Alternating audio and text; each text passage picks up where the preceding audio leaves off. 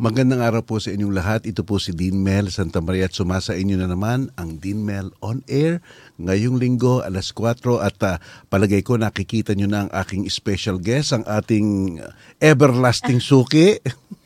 Magandang hapon, Dean. Thank you so much for having me here. si Prof. Irene, siyempre. Si Prof. Irene. O, kamusta ka na, Irene? Mabuti po, Dean. Kamusta po kayo? Okay na? Buti ako at uh, alam mo ang pag-uusapan natin ngayon Irene yung yung diwa ng uh, EDSA because February 25 mga kaibigan so many years ago eh umalis si dictator Ferdinand Marcos Sr. sa Pilipinas. Uh, siya ay napatalsik unceremoniously sa kanyang kinaluluklukang uh, uh, pwesto na bilang presidente and of course dictator ng Pilipinas. Kaya iyan ang ating ginugunita ngayon at pag-uusapan natin ang relevance, no? Ang relevance ng EDSA, ng people power, uh, meron pa bang ibig sabihin ngayon yan o kaya o, mer- o wala na? Pag-usapan po namin ni, ni Irene yan pero inaanyayahan ko po kayong makibahagi sa aming talakayan uh, isanggunin niyo po ang inyong mga kuro-kuro at opinion. Kahit ano po yan, kahit uh, pro o con, ayos lang po yan at ating uh, tatalakayin. Pero bago po ang lahat, sana po mag-subscribe kayo sa ating YouTube channel, sa Facebook, sa Spotify, pati na rin po sa Apple Podcast natin. Kaya we are uh, everywhere. Nakikita tayo practically sa buong mundo kung manonood sila. Di ba, Irene? Kaya nga po, eh, inaanyayahan namin kayo makibahagi. Kasi po ang opinion ninyo ay napakahalaga. Opinion ng masang Pilipino, lalong-lalong, lalo lalong-lalo na ngayon na hindi dineclare ng holiday. Tama, tama po, Dean. na hindi dineclare na holiday yung araw na ito. Dati-dati dineclare, Monday walang pasok eh. Yes po. Tsaka Diba? may, may impact din to kahit sa mga daily wage- earners natin na Oo. nagtatrabaho ng Sunday. Oo nga. Na hindi declared holiday ngayon. Oo. Biro mo kung declared holiday bukas at nagtrabaho sila, kikita pa Or sila. today, di ba? Or Dapat today. doble yung kita nila. Kaya nga eh. trabaho. Tama eh. eh May mga impact din na ganun. Oo, na- nawala eh. Sayang, sayang. Well, hindi nag-iisip yung mga tao saan. Pero, pero yan po, yan po ang ating pag-uusapan po ngayong araw. At pati na rin po iba't iba pa rin mga bagay-bagay na maaring konektado dito. O, Irene, ano ba natatandaan mo sa ano? Sa February 25? Feb 25. Um, actually, sa pamilya namin din, mahalaga tong panahon na to kasi yung pamilya namin, gaya naman nung nasabi niyo, maaaring manggaling sa iba't ibang um, as, iba't ibang parte ng, ng political realm. Yeah. So, nung 1985, nung, nung EDSA Revolution, wala po ako. Pinadala po kami sa labas ng bansa noon, right before Ah, okay. um, EDSA Revolution. no? Mhm. So, um, tandang-tanda ko yun kasi nag first time kong mahiwalay sa magulang ko. Mm. Um, hin- kasi yung father ko po at the time, sila po yung involved dun sa TLRC, TRCF, so Technology Resource Center Foundation. So sila yung isa sa mga baby projects po yan nila, First Lady at the Mm, time. So parang aligned, no, to be aligned. no? Pero nung pumutok yung EDSA, pinal, pinaalis na kami ng parents ko. So, Mhm. syempre nakaka parang if I was very young, siguro 8, Yes. lalabas na yung edad ko. parang 8 years old po ako noon. Oo. So pinapanood ko sa TV kasi nga may alam ko yung mangyayari, alam ko yung Oo. samantala may iba rin kaming relatives na aligned po dun Mm. sa um kila Aquino. So alam ko yung nangyayari pero nakatakot kasi nasa ibang bansa ako wala namang text messages no hindi naman Wala. yung news reports lang pero at the same time natandang-tanda ko yung pinapanood ko yun nang nandun ako sa States iba kasi yung hindi siya yung typical nakikita mong revolution or pagpapalit ng mga taong nasa poder. Mm-mm, Because it really di- did seem very peaceful Yes, yes. and oo. parang happy. Kasi Oo yung, yung, yung, syempre as a child, ito po yung sense ko nung bata, parang hindi kasi ganito yung typical na, baba, na nababasa mo sa school when it comes to world events. Yes, diba? yung mga upheavals na Oo, tinatawag. yung mga, oo. talagang kailangang magpatayan, Oo. madudugo, tapos magkakalaban yung magkakaibigan. Parang hindi kasi ganun yung dating. At, at, at least to an eight-year-old Yes. na nanunood. Bagamat kinakabahan kasi may uncertainty pa rin eh. Mm-mm. Hindi mo alam kung magiging normal ba, hindi ko alam kung makauwi pa ako, hindi ko alam kung magiging mapayapa after.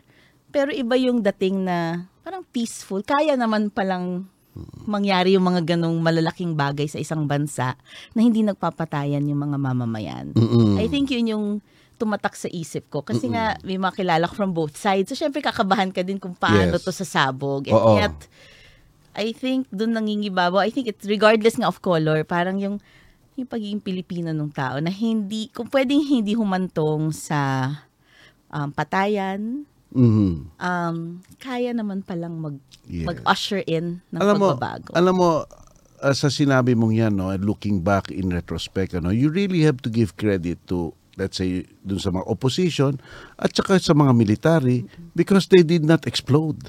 yes. Di ba? yes, Hi- Hindi sila hindi sila sumabog eh. And uh, and so also to some other at people from the administration then kamukha nila Enrile, nila Ramos, di ba?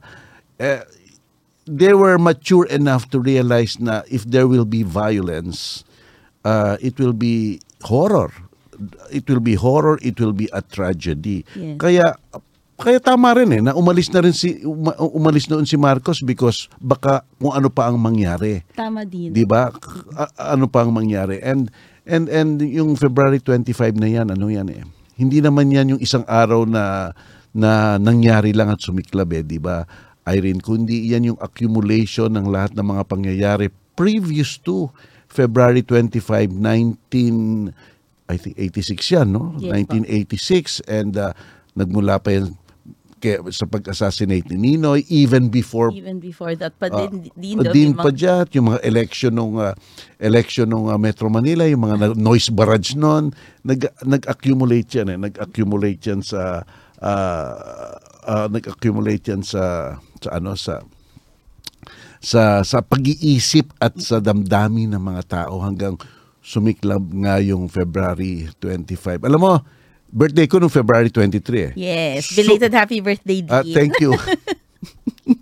Su- doon doon sumulpok 'yun eh. No, Yes February po. 22 and 23 nakikinig kami. Kaya kami noon nila Ma'am Ampi ah, ano yun eh, mga, bandang Friday yun eh. Friday yung ano, yung Friday or sabi nga namin mag mag ano na lang tayo, mag-party tayo sa EDSA. Dinala namin yung mga pansit namin doon. Yung mga kaibigan namin, ang ginawa namin, naisip namin, imbis na magsalo-salo kami sa bahay, sa Cubao pa kami noon, napakalapit lang namin sa EDSA. Tawid ka lang eh. Oh, pumunta na lang tayo doon, dali natin lahat ng pagkain, makipagsalo-salo tayo sa ibang mga taong nagugutom at saka nauuhaw doon. Kaya yun ang ginawa namin noon. Ni, nila Ma'am Ampi. Tapos, yun, ah, nag-vigil na kami dyan. Ayan, ako kumuha niyan. Wow. Oh, ayan. Actual photos po ninyo. to- Actual photos yan. Yun, sa Luneta, pre- previous to uh, February 25. Yung, pero yung isa, ano yun? Yan, ako, yan, EDSA yan, EDSA. Yang nakikita niyo yan, EDSA yan. Kasi noon, may transistor ang mga, ang mga oo, si Ma'am Ampi yan. May transistor uh, uh, ang hawak ko because nakikinig kami sa Radyo Bandido Opo. ni June Kitley. Kasi si June Kitley, nakikita niya yung mga movements ng military and also kami nakikinig ng news. Kaya ang dami sa amin may hawak ng transistor at nakikinig kay June Kitley. Yan ang pangyayari niyan. Yan, hawak ko yan. Oh. Astig ng dating ni ang bata eh, ko pa, oh. ang, ang, ang baduy pa ng shades ko. Ay, hindi. Uso yan ngayon din. Yung Oo. ganyang look. di ba? Di ba? Yan, yan. Ah, daming tao. Yan. Kagaya ng sinabi mo, Irene, masaya eh. Ma- Nakakakaba pero merong merong sense of joy and unity and sense of mission Pride noon eh siguro pride. and purpose. ayun no? Ah, may lobo yun. Yung ano yun? Ah, Ninoy. litrato ni Nino yun. Naka t-shirt pa kami yan sa kanto. Nag ano nag ah, nagpapahinga na sila. So so yan yan kami. Ano kami? Active na active kami noon active na active kami noong February 25 no? Na tapos nung umalis nga si Marcos um, mad- nagsaya yung mga tao. At uh, syempre tama yung ah, sinabi mo. Ah, nangambay madami rin kung ano mangyayari sa Pilipinas. Pero to the credit of yung mga pumalit na sustain naman nila ang gobyerno. Gumawa pa nga ng ating ah, saligang batas di ba? Pero of course aminin na natin may medyo merong konting inefficiency noon di ba? Yung ah, naka minsan na frustrate ka because ang taas ng hope mo. And yet, yung may mga pumalit doon, parang iba pareho rin.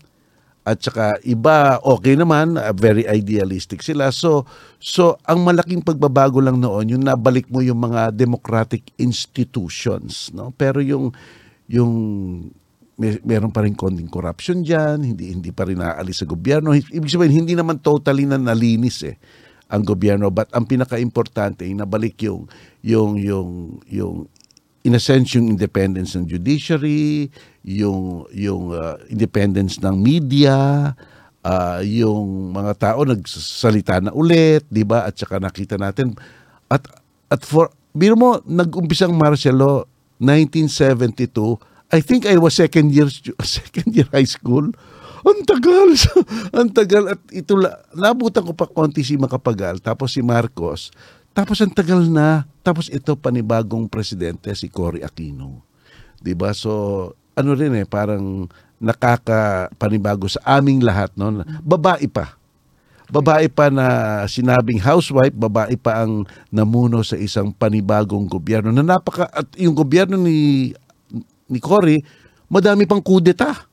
Yeah. Ang dami pang kudeta pero naka nakaahon rin ano, nakaahon rin kaya kaya nandito tayo lahat ngayon. Ayan.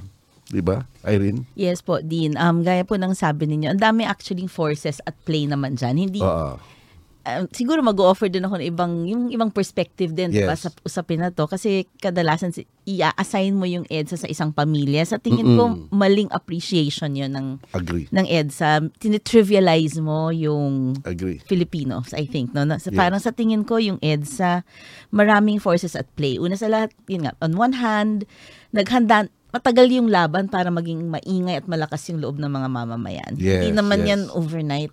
Oo. Tapos, meron din dyan sa isang banda, yung sa side nung nasa administration din, yun nga, yung pag, pagtitimpi ng kaunti kasi alam nilang bloodshed ang kasi controlled pa Correct. rin nila yung military at they could have actually done Oo. more and um, blood would have shed on EDSA pero hindi rin they decided not to go down that path. Correct, diba? correct, correct. And then, I think also the fact that people stood their ground. Di ba? Right, Kaya nga right. sabi ninyo, ilang araw po yan. Oo di ba? nga, na nga. nag-vigil. Tsaka yung media, hindi rin binitawan. Mm-mm. Kasi pag minsan sinasabi natin parang short-term memory din. Parang, or yung parang kung ano na lang yung maghanap ka din ng bagong issue. Yun talaga Yes. kailangan mo bantayan at Oo nga. bantayan. Um, at saka sa tingin ko, yun na nga yung, I think yung dapat isipin natin yung EDSA, hindi lang to sa Aquinos. Mm-mm. Pero tagumpay nga to ng kabuuan ng Pilipino. Totoo yan. At yun dapat siguro yung dap kung pinag-uusapan natin yung D1 ng EDSA and everything, kailangan siguro dun bumalik. Hindi sa maghahanap ka rin ng single yes. here. I pwede. think yun yung problem, naging problema actually in the long run na inassign mo yung yung victory of EDSA to one family or one person. So sa Yes. tingin ko yan yung maybe if there's another lesson to learn, Oh, kalimutan natin yung ganon. And yeah, yet, it's the it's the Filipino people actually, di ba? yes, it's a Filipino people as a whole. Actually, alam mo, alam mo Irene, na-preserve ko yung sinabi ni Father Joaquin Bernas. And I'm so happy I I preserved it, no.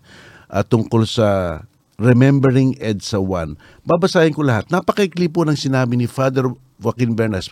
Ah, siya po ay yumauna, isa po siyang constitutionalist, ah, isa siya nagbalangkas ng ating 1987 Constitution at naging prominent po siya sa civil society kahit na pari siya noon na, na pa- papunta na sa pagpapatalsik ni Marcos. Ito sabi niya, babasahin ko for all of us to hear him again, at least vicariously through me. Okay ha. Sabi niya, and I quote, There is a tendency to attribute the rebirth of democracy to the events of the four days of February 1986. Those days will forever be remembered as a shining moment in a people's history. But the four days do not tell all. EDSA was but a part of a process, albeit the most memorable, uh, both for the intensity of its emotion and its dramatically eye-catching and infectious symbolism. But the long process of which it was a part includes both the struggles that precipitated the imposition of martial law as well as the struggles during the long dark nights that followed. Unquote. And again he said, and I quote, There was never a moment starting on September 21, 1972, when the nation was not moving towards EDSA. The underground struggle, the bloody encounters, the groans of torture victims, the pamphleteering, the rallies, both political and religious, the silent storming of heaven by contemplative nuns, the whir of fax machines, the electoral struggle under the most adverse circumstances, and yes, even the collaboration with the enemy. Kinote unquote niya. Each in its own way contributed to the assurance of rebirth. In the end, divine providence, which the Filipino people had first formally invoked in the 1935 Constitution, put the pieces together and let them explode into the celebration that was EDSA. Unquote. Yan yung sinasabi mo eh. It's not only one family, one person, but actually the whole Filipino nation, eh, di ba?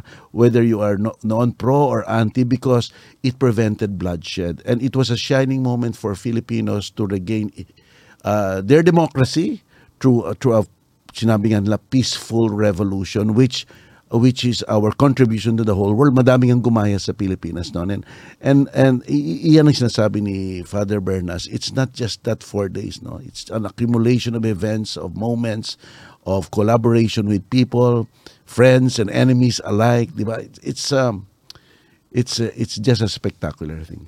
Yes, I think the tsaka handa na siguro nung time, ripe na yung Yes.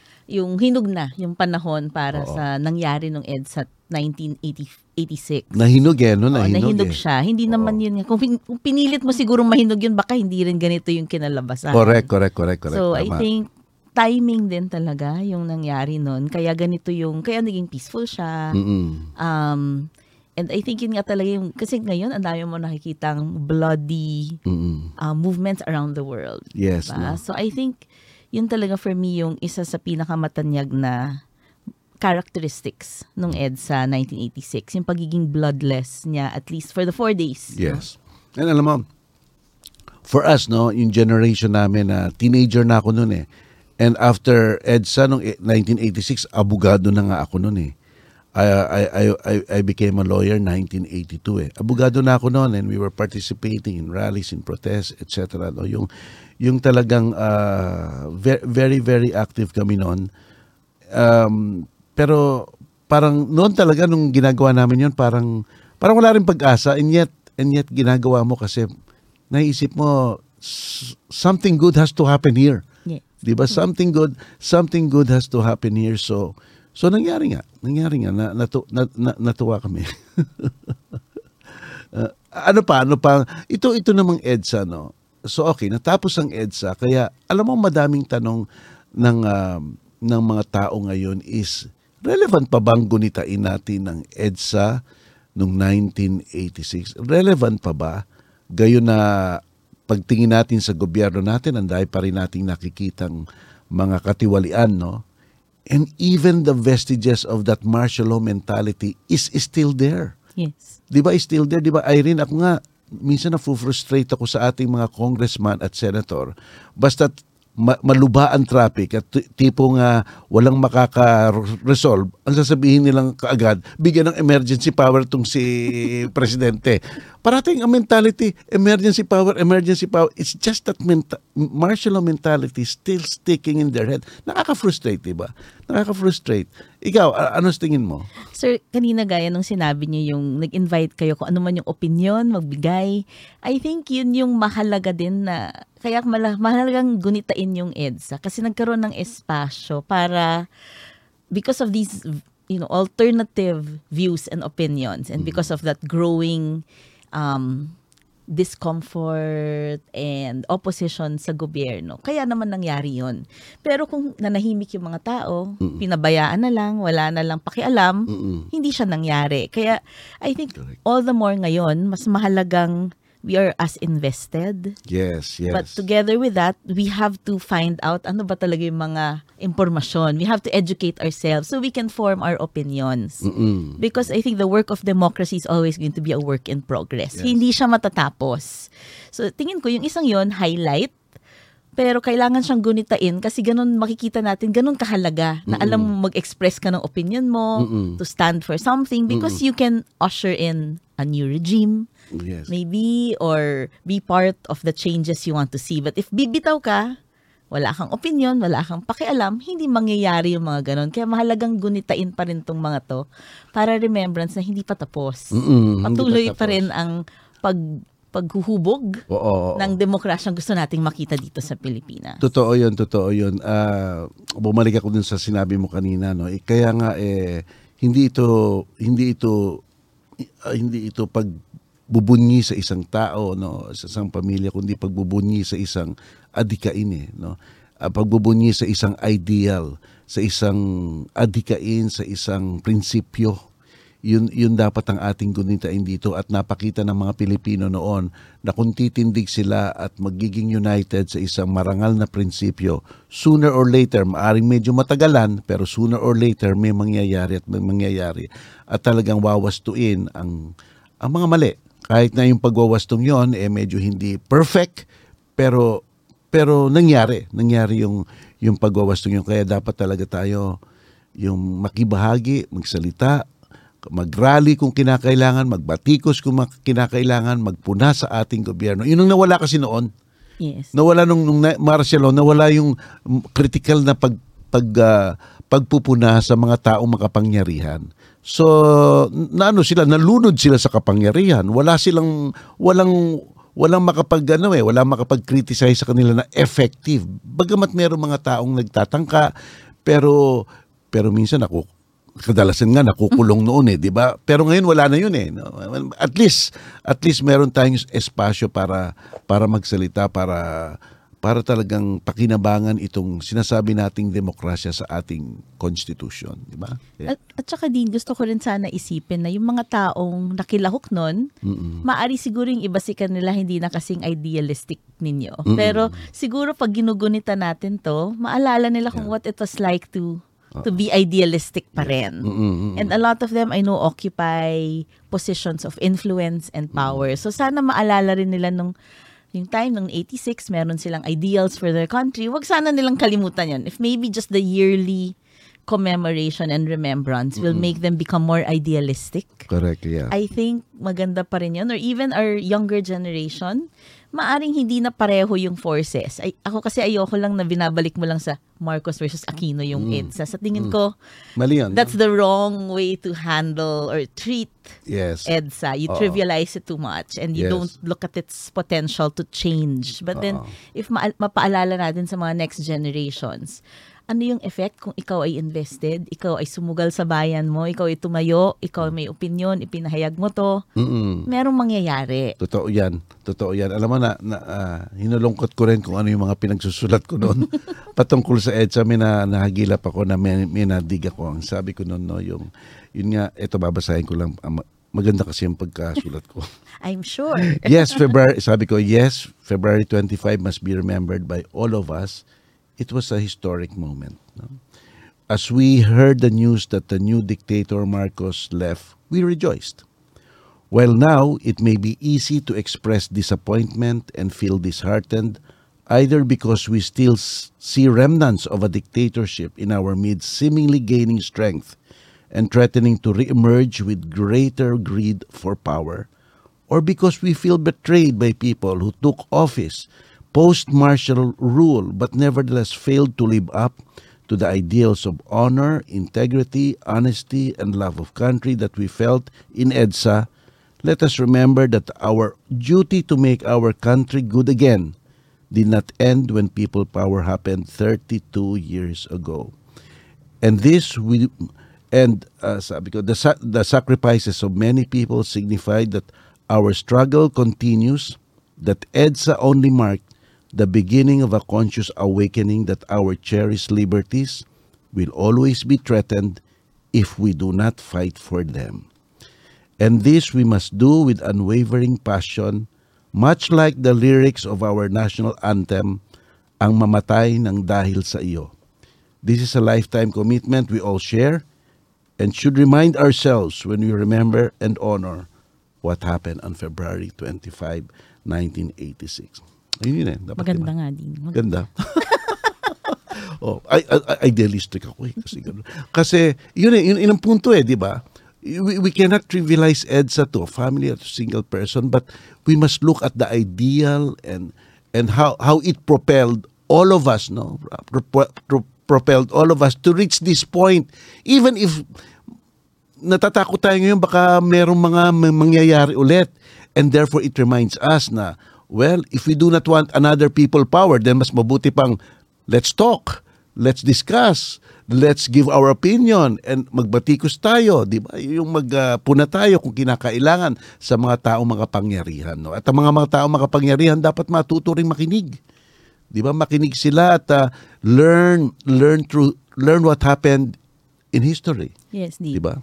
Tsaka siguro, dagdag na rin natin na, yun nga kasi, well, next year elections, local elections, katatapos naman ng barangay at SK elections. Dun sa mga nais naman na maging parte nitong gobyerno, ng gobyerno, sa tingin ko, Mm. kinakailangan din natin silang i-encourage. Yes, Kasi yes. hindi naman pwedeng lahat tayo nasa labas lang, bibigyan ng kuro-kuro, ng opinion. Meron pa rin magdedesisyon, yung mga Correct. nakaupo.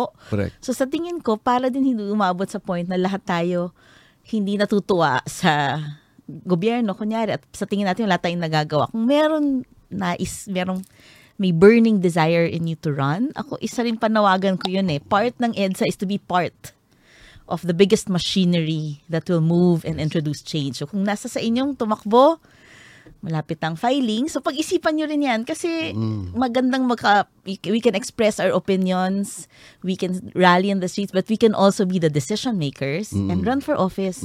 Para nga hindi umabot sa punto na hostage yung gobyerno ng mga taong ayaw mo.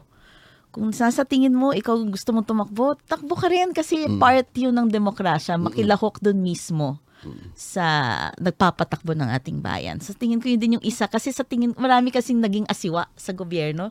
Puro NGOs lang yung gusto nila. Pero sa tingin ko kung gusto mo rin magkaka-space sa gobyerno, you really want to also join. Um get an off I mean apply for one of the positions in government. We have a lot of former students dean who are Yes. in government Oo nga. who are making changes in the Correct. spaces they have. If you want to run, run because we need to introduce change both inside government and also outside. So hopefully we have more allies inside also. Para nga hindi umabot dun sa point na magkakaroon na naman ng revolution Oo, or yes. pagpapalit. Oo nga. A- alam mo, maganda yung sinabi mo, maganda yung sinabi mo, uh, Irene, no? Yung, kasi parang reflection rin, ano, baka akala ng mga tao yung EDSA, government and opposition noon. Actually, nang merge noon, may mga tao sa gobyerno noon na napakagaling, napaka decent, Yes. napaka napaka babaw ka sa kanila sa kanilang mga uh, honesty kahit anong araw ni Marcos noon no kaya nga kaya nga lumago yung movement eh, even from the inside of government and outside the government at uh, nag-ano sila sinulong nila yung isang isang ano isang adhikain eh kung tutuusin mo ay ay tignan mo kung tutuusin mo ang mga nagbigay ng mga little sparks nung nung leading to that February 25 yung mga yung mga Comelec walkout Yes. yes. mga taong gobyerno yun eh Yes. Di ba mga taong gobyerno 'yon, yung yung ano, yung yung military, mga taong gobyerno 'yon, yung nag-merge na sila, nagsama-sama na sila kaya tama ka eh. Ah, dapat we cannot we, we we do not polarize the the the significance of that event because it was actually a blending. Sabi nga ni Bernas of all forces. Hindi lang ito yung mga mga yellow or red o blue, kundi lahat na it's the Filipino people already, di ba? So ganun dapat ang paningin natin sa dito sa EDSA. Di ba? Yes, sir. Irene? I think kung gusto natin maging, kasi yung tanong nyo kanina, significant pa ba to? Relevant pa ba to? Oo. Sa tingin ko gusto natin makita ng tao yung relevance nito. Yes. Pakita natin na lahat tayo invested dito Mm-mm. sa kalalabasan nitong on- work in progress na demokrasya na brand, Philippine brand. Mm-mm. Pero kung sabihin natin na hindi Marcos lang to, Cory to, or Mm. kung sino man yung opposition or admin, hindi talaga magiging relevant to Oo. sa nakararaming Pilipino. Pero kung pakita natin, lahat tayo merong merong um, merong papel na gagampanan um, sa pagbubuo nitong demokrasya natin ngayon, then I think mag- relevant yung principles, the stories, the spirit Yes, yes, of yes. Of EDSA. course. Very much relevant even today. And more so siguro pa nga today. Totoo, alam mo, na, na, na, na ano ko talaga. Nung eleksyon noon, nung eleksyon noon, uh, Irene, ang dami mga planted eh. Ang pla- planted ng mga to, alam mo naman sa matatalo to, tumakbo pa sila, planted ka lang. Meron pa nga dyan isang candidate for presidency, napaka-obvious, parang sa tingin ko planted para lang magkaroon ng uh, facade no, ng isang election. No?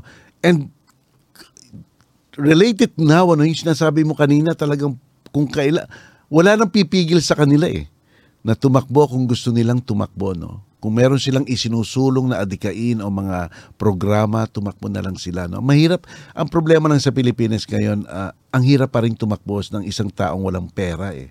Tama, I- sir. i- ang- Sobrang mahal. Sobrang mahal. Oo. Dapat talaga baguhin yung ating electoral system because that's the heart of democracy, eh, Yes. pagpipili ng pinuno, Yes, sir. 'di ba? Hindi naman pwedeng lahat tayo sa labas lang. Kailangan maging accessible. Mm. Public office is a public job, but it should also be accessible. Correct. Eh, hindi correct. kasi siya accessible. At tingin ko, yun yung isang sa totoo lang, after EDSA, hindi pa rin siya naging accessible. Yung pag yung tumatakbo ka for public office, yun yung isa siguro sa mga hindi pa rin naka, na, nakakamit ng ating ng ating bansa post EDSA na maging mas accessible yung public mahal eh masyadong magastos Oo nga eh. tumakbo for public office maraming matitinong Pilipino pero Yes. hindi kakayanin eh Not only that, nandiyan pa yung, parati yung kinukutong aking kaibigan eh, si Berhel Santos eh. Para, nanonood siguro siya ngayon. yung patronage system na Ah, handyan yes. parati, parang hindi na namatanggal sa Pilipino siya. Punta ka sa judiciary, punta ka sa executive, punta ka sa legislature. Wala eh, nahandun pa eh. Dapat unless we take out that mentality, ano? And the only way probably to take out that mentality is to really revamp our Congress and our Senate with new idealistic people no na na alam natin may gagawin. Kasi may mga na-elect ngayon, Irene, alam natin, ako, ti- hinahana, hinahanap ko pa kung ano nagawa nila. Yung iba nga minamana lang talaga sir Oo, eh. eh, minamana. so, siguro yan nga yung pabalik tayo dun sa EDSA yan yung sigurong pag nagsasabing di naman nag-work kasi nga nakikita tong mga to eh na Oo, parang oo. pareho lang naman worse pa nga yung political dynasties ngayon Oo nga, nako. past post EDSA pero siguro yun yung challenge Yes, uh, that's EDSA, no? To, to, to, to face up to that challenge. Yes, I think that's I think for me that's the nicest thing. It's- EDSA is to face up to the challenge, whatever it is before you, diba? Yes, If before it was the dictator and everything that was that you know all the what it stood for, but maybe now is to to also stand up and maybe also change the face of Correct. politics in the Philippines. Exactly, Also, that exactly. maybe that's one of the things as well. Oo. oo. Ang laking pagbabago niyan talagang it will be an overhaul, no? It will be, I don't know if, well, ako, ako, I'm against Chacha, um, Irene, no? Pero, you know, yan, that's, that's an issue you, you, you, that is so relevant that people can just really talk about. Yes, yes. Diba, I think we should all be aware of what's happening. Yes, oo. To- Kasi lately, nasasabi nga nung Presidente Marcos Jr. na hindi niya daw ma... I don't know if I read it correctly, pero sinabi, hindi, he doesn't get it daw kasi economic provisions naman lang daw. So, yeah, but because our people is looking throughout history. Eh.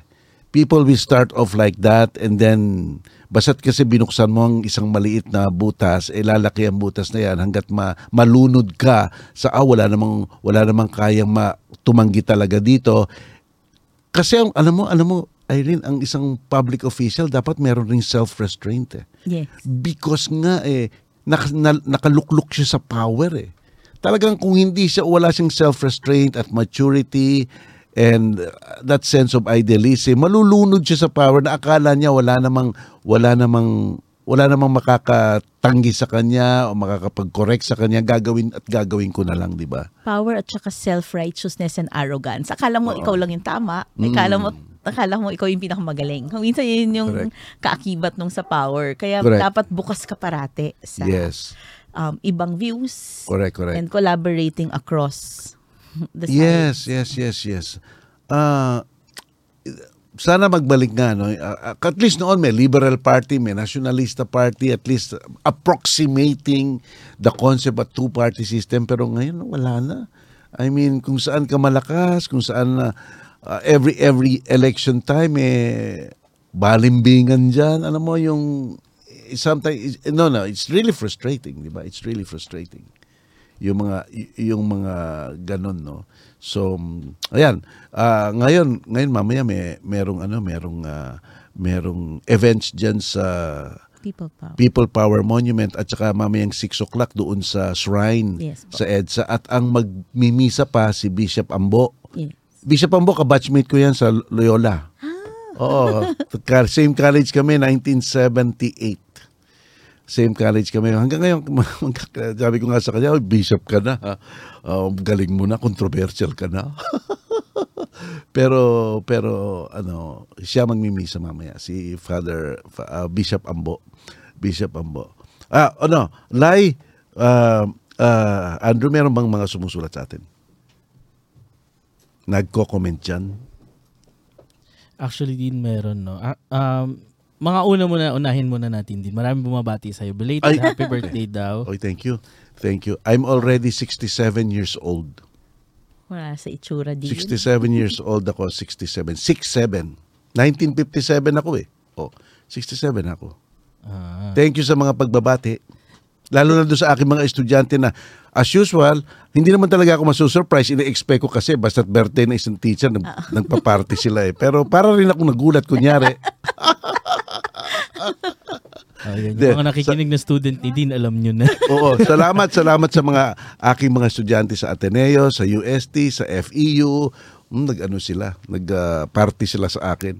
Tuloy, alam mo kung bakit nagpa-party mga No estudyante? Walang recit eh. Walang recitation eh. Alam ko naman yun, kaya ayoko na mag- maging KJ, di ba?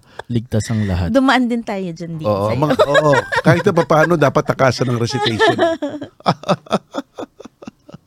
Oo. And sila din din actually yung nagko-comment din sila um, tungkol dun sa topic niyo today. Um, I'm not sure lang po if student niyo to, pero sabi ni BLC Encarnacion, lest we forget, we need more traction, sumubaybay at nagmamasid, sabi niya. O tama 'yon, tama, tama. Actually, that's the point, no? Hindi we should not be indifferent, no? You should not be ako ako ano tingin mo sa mga kabataan ngayon, Irene? Sa mga kabataan ngayon, ano tingin mo?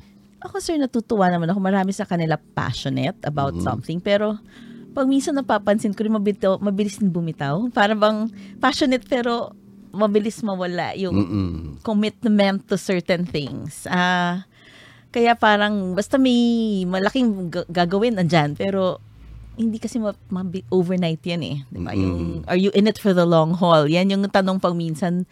Pag minsan yan yung nakikita natin na or nagko-compare notes kami ng mga kaibigan ko, bakit ganito ngayon? Parang excited na excited, all in, tapos two days later, hindi mo na marinig.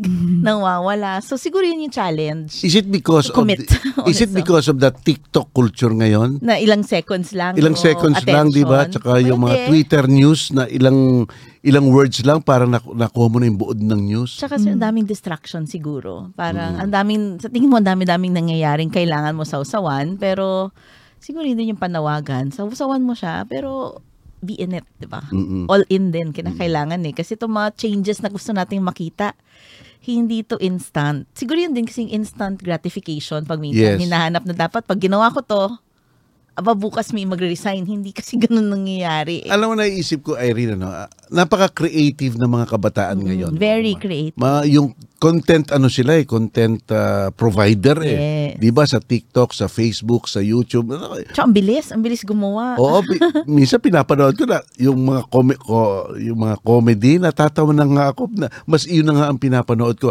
Isipin mo na lang Irene, kung i-divert nila o kung ililihis nila yung creativity nila to a more uh, uh, substantial um, issues, no? So, substantial things like tungkol sa Chacha o tungkol sa Maharlika Fund o tungkol sa mga jeepney driver natin na kailangan mag-register sa isang cooperative para magpatuloy, bumili ng jeep, di ba?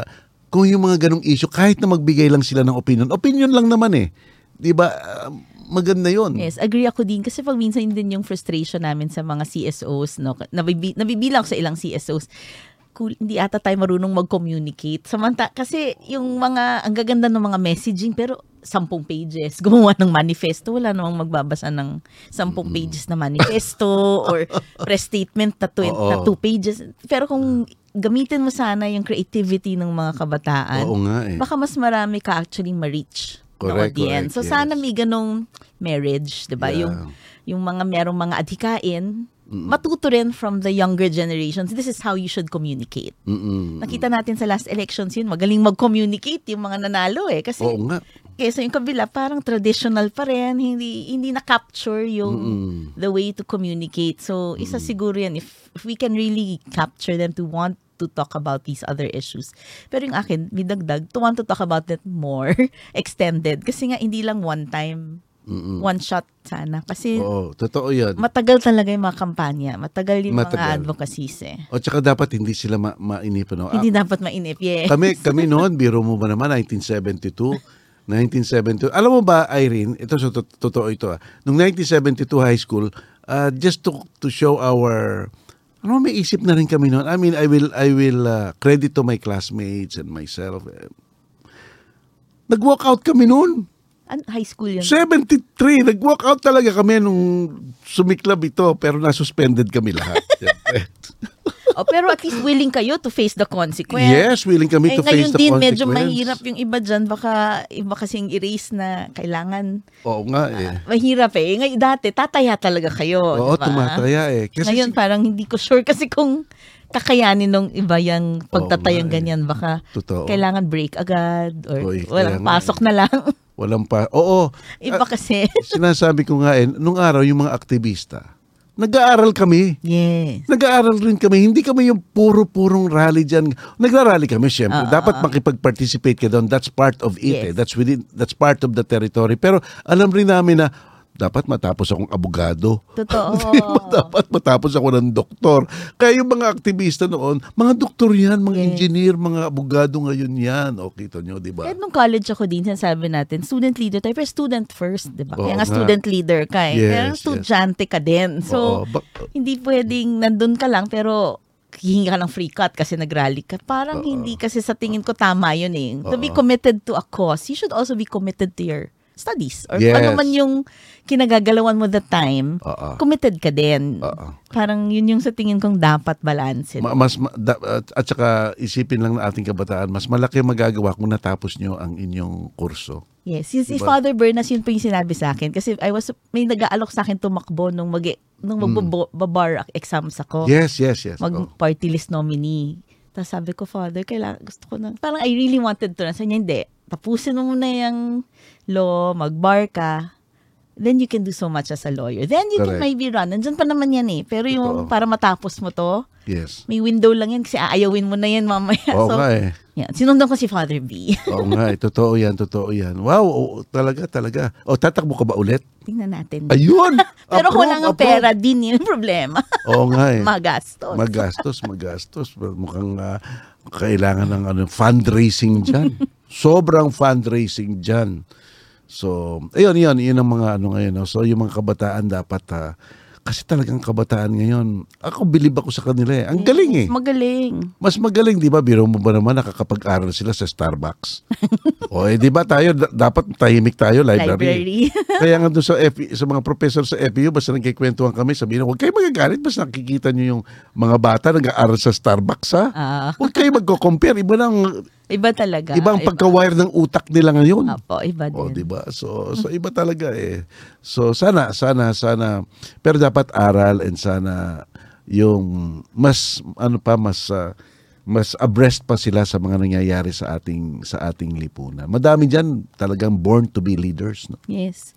Mada- Tsaka, din sa tingin ko, nabanggit niyo na rin yung TikTok and messages. Pero sa tingin ko, isa rin sa challenge, yung maging gutom ka pa for more information. Kasi yung iba, infographic, okay na. Akala nila, alam na nila lahat. Nakita lang nila yung, Oo. yung abstract ng is. Pero sa tingin Correct. ko, dapat hindi mawala sa yung pag, yung hunger to get more information. Lalo na about it, issues that matter to you. Hindi yung gagawa ka agad. Ay, against ako dyan, nabasa mo lang naman isang infographic Mm-mm, or isang yung summary lang. Mm-mm. So sa tingin ko, dahil nga ganun yung mga lumalabas, mahalaga pa rin na gustuhin mo malaman yung iba't ibang anggulo, um, di- deep diving. Kaya mga ganitong programa ninyo helps them process different information. Hindi lang yung masatisfy ka dun sa Mm. abstracts or summaries. Kasi yun yung naglipa na talaga sa social media. Alam mo na, nag, uh, nag, naging speaker ako about uh, three weeks ago sa Antipolo, yung Rotary doon.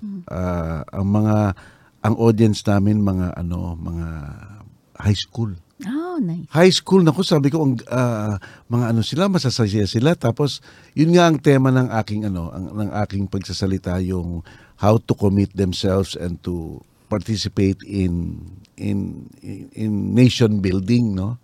Tapos alam mo wala akong pinag-usapang masyadong substantial. Al- na, in, na- alam mo yung mga yung mga aphorisms yung mga eto gayong parang uh, the the youth uh, is the uh, uh, yung parang the hope of the future walang ganun alam mo pinag-usapan ko issues o tignan natin kung sinabi ko na enjoy na enjoy sila tignan natin kung alam niyo tong isyong to ha unahin natin ang Maharlika Fund Oh, may, may alam sila. Oo. So, in-explain ko, in-explain ko, nag, ano sila, nagtayuan sila, nagtatungan. Ganun ba yun, Tony? Eh, bakit ganun? Dahil nilang tanong. Oh, sunod na issue.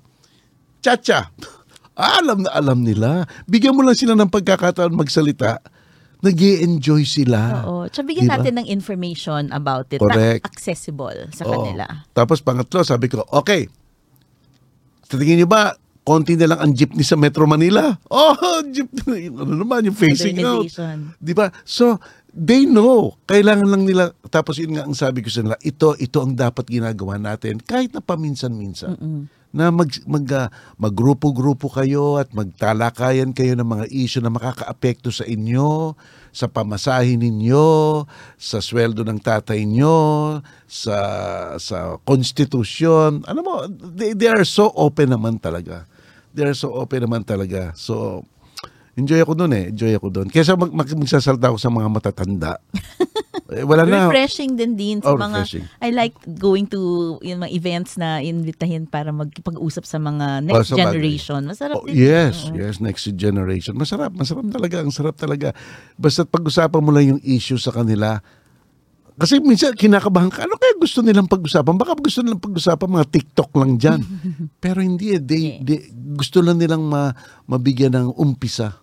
Ika nga, no? yung umpisa, ayan, ayan, ayan. So itong, itong ano natin, itong, itong uh, our present, uh, not necessarily our present administration, pero how the government is working this way. Uh, meron ka bang mga pangamba? Pangamba ngayon, Irene, sa nangyayari sa mga issues, sa mga priorities ng ating gobyerno ngayon? Well, ang lawak ng tanong, sir. Pero ako sa tingin ko kasi yung um, una sa lahat, diba, meron kasing semblance na bukas pero hindi bukas. Oo. May ganun kasing pag minsan nakakapangamba pa rin. Mm-mm. 'Di ba? Kasi nga madaming mga big undertakings na supposedly nandyan yung Chacha, Yes. nandyan, tapos yung Maharlika Fund, Mm-mm. nandyan. Pero ang tanong ng mga tao, bukas ba talaga yan? Mm-mm. Eh, Do we really know how it's going to work? Hindi Yes. pa kasi klaro talaga din. 'Di ba? Tapos, paminsan, ako mismo, yung personally, yung pangamba ko rin, like ko inisip, magagaling kasi yung mga nakaupo talaga ngayon. Sa tingin ko, in the sense na, planadong planado yan, sir, several steps ahead. Mhm, That's how I look at it. So, Yeah, Pag yeah. pinag-usapan yung Chasha, ano ba talaga yung what are they really after? Diba? What is really Yes. the end goal? Hindi Oo. to kasing simple nung pro or against Chacha. Sobrang simplistic yung view na eh. Iisip ko parati, ano kaya talaga yung pakay? Mm, Totoo yun. So, yun yung mga pangamba ko. Kasi sometimes, you're wondering, ano ba talaga yung, what's behind all of this? Correct. ba? So, kasi kunyari, nung pinapag-usapan at the start, couple of months ago, yung pirma. Yes, Campaign, 'di ba? pirma. Oo, pero nisip, ano kaya talaga? Kasi, mukhang hindi, alam naman nilang hindi ito lulusot. Alam nilang magkakaroon ng problema. Pero nandyan yung budget na, may budget na sa COMELEC for ready na yan eh, naka-ready. nga, so oo parang nga. nisip ko, ano kaya talaga? And then Chacha came out. So, Yes. yung mga ganong moves na parang dun yung pangamba ko, no, in a sense. And then, yung iba nagsasabi, nakakatakot rin na hindi mo alam kung meron bang enough of an opposition. 'Di ba? Yes. Parang hindi masyadong organized siguro or hindi masyadong malakas. Yes. I think I like opposition not not because kokontra ka.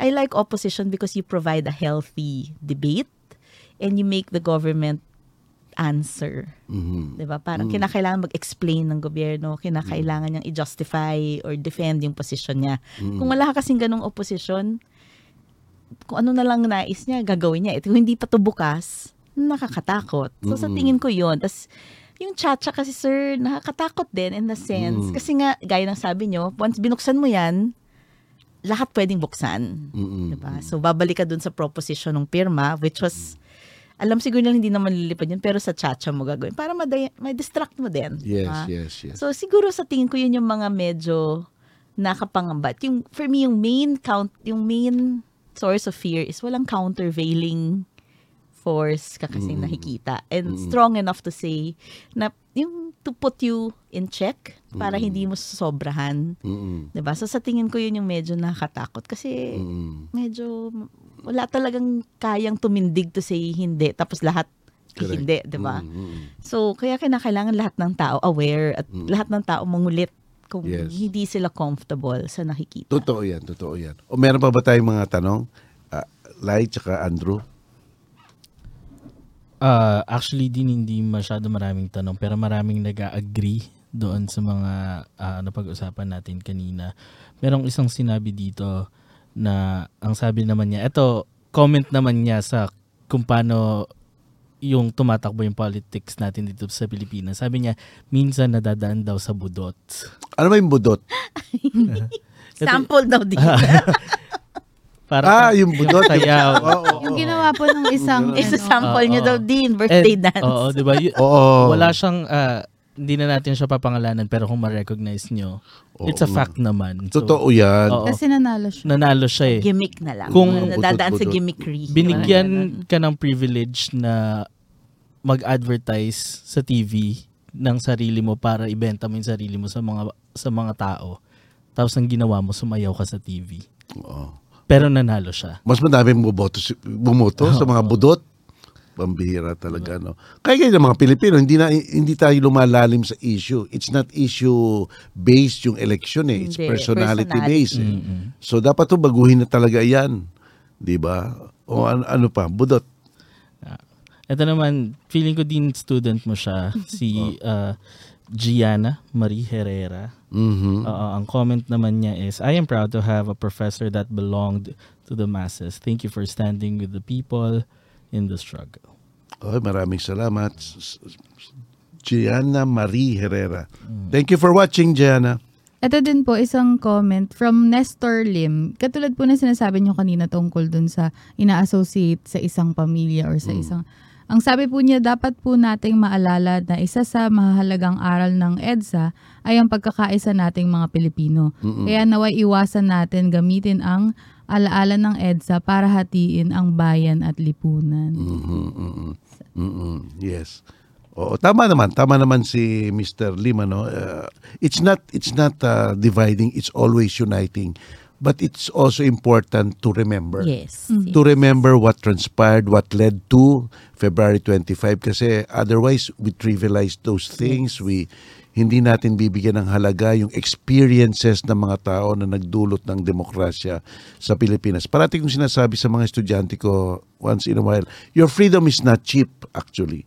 Your freedom is not cheap. Madaming namatay dyan. Kaya yung generation namin, Irene, yung generation namin, take the martial law period very personally. Talagang personal sa amin yan because one way or another, meron kami mga kaibigan na, na, na kulong, na torture, na namatay. Ako nga, I could, I could, I could still remember this, no? Tat, kikwento ko na lang sandali. April 10, 1976. April 10, 1976, in the morning, I was with a meeting with student leaders and urban poor and uh, and some uh, rural folks, no? So nagmi-meeting kami dun sa Loyola House of Studies. That was morning.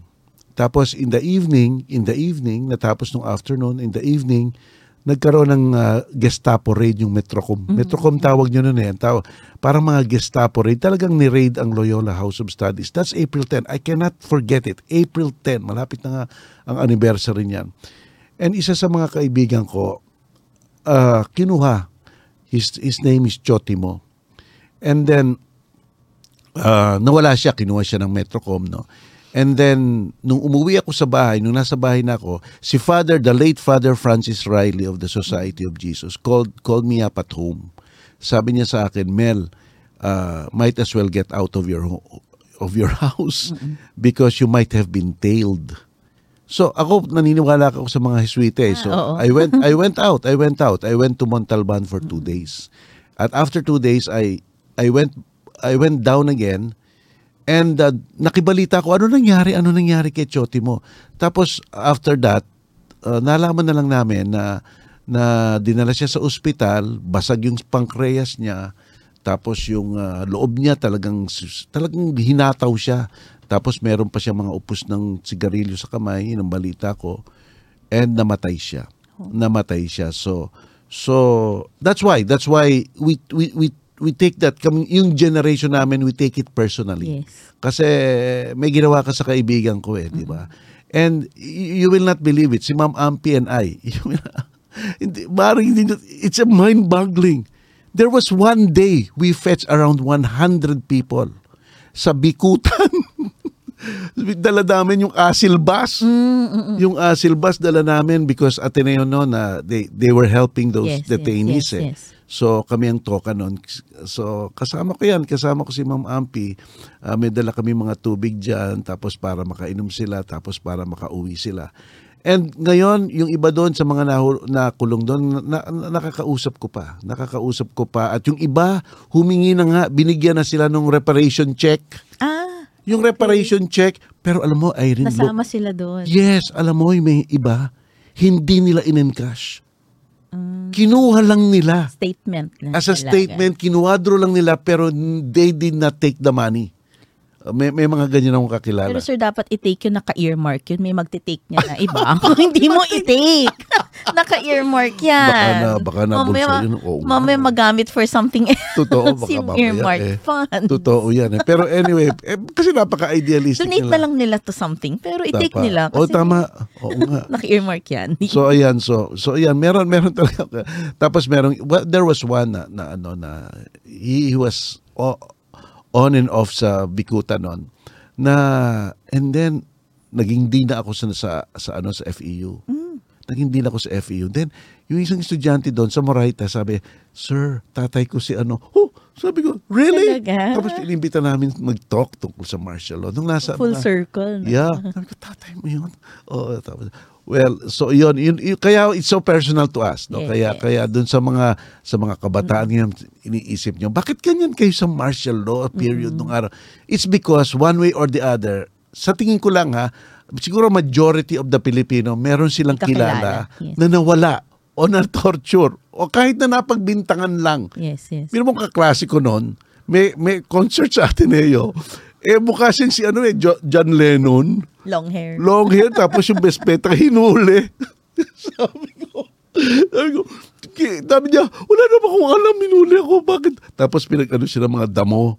Pinag, pinaghuhugot ka ng mga damo noon, na paru, parusa noon. So, ganun noon. Kaya it were, they were dangerous times. May pelikula, they were dangerous, Dangerous times. times, di ba? So, so ganun po, kaya, kaya ganun ang generation namin. That's why, that's why, pero alam mo, may, sa tingin ko uh, uh, sa tingin ko ano sa tingin ko Irene meron rin pagkukulang ang generation namin. Alam mo kung ano yon nung natapos na lahat we went back to our oh, to our to our the way uh, yung aming normal occupation profession the normal things that we that get us get us busy di ba?